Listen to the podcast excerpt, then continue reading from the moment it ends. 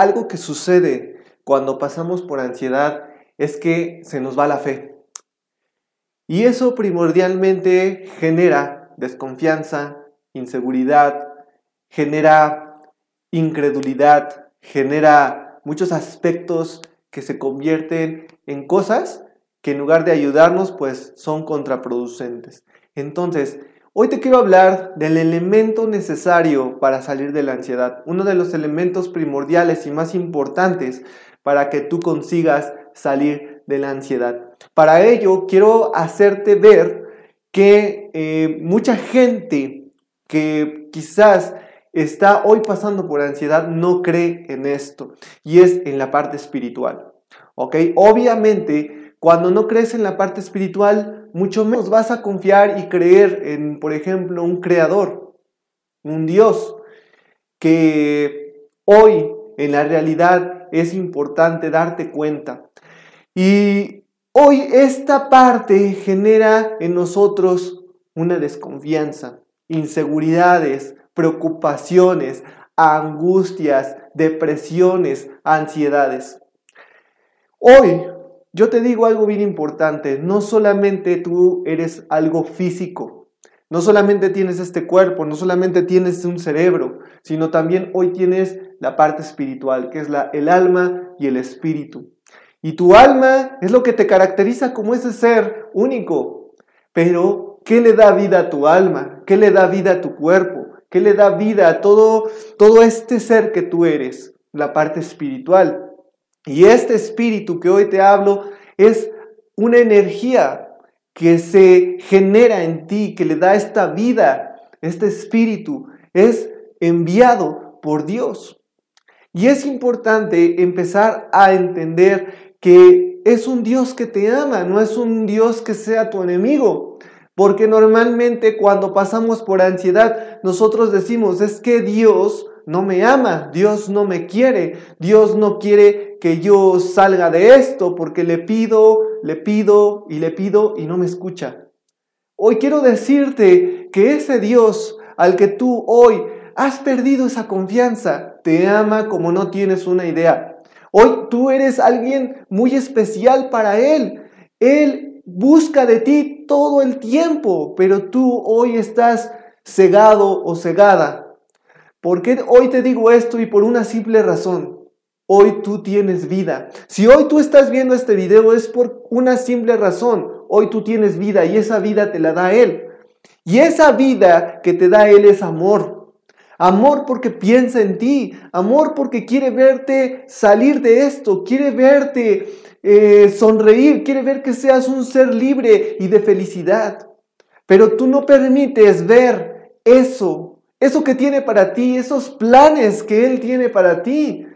Lo que hoy, hoy quiere ver en ti, Dios, primeramente es que lo empieces a conocer.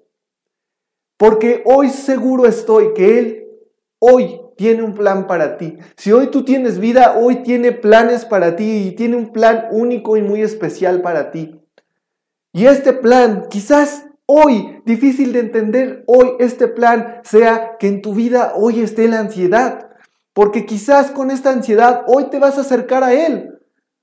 Quizás con esta ansiedad hoy vas a aprender algo nuevo. Quizás con esta ansiedad hoy vas a aprender a tener una fortaleza, un carácter, un crecimiento, tanto en tu vida intelectual, física, mental y espiritual.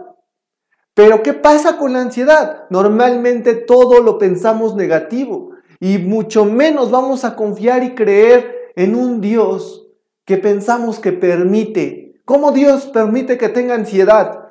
¿Cómo Dios permite que hoy me sienta mal? No me ama, no me quiere, le pido y le pido y no me escucha, ¿no? Pero hoy te quiero decir algo, y esto es algo que yo entendí cuando pasé por ansiedad. Y es que Dios siempre te va a querer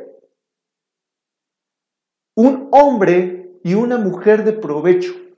Un hombre y una mujer de provecho. Un hombre y una mujer de provecho, ¿por qué? Porque hoy Dios te tiene puesta la vista, el ojo en ti.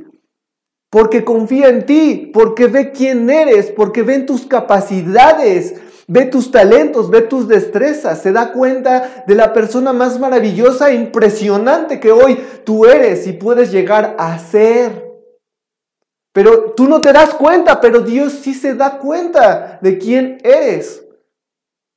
Y hoy, Dios no te quiere poner las cosas en una bandeja de plata, porque si hoy tú estás pasando por ansiedad, qué fácil sería con un tronido de dedos, Dios, sacarte de la ansiedad.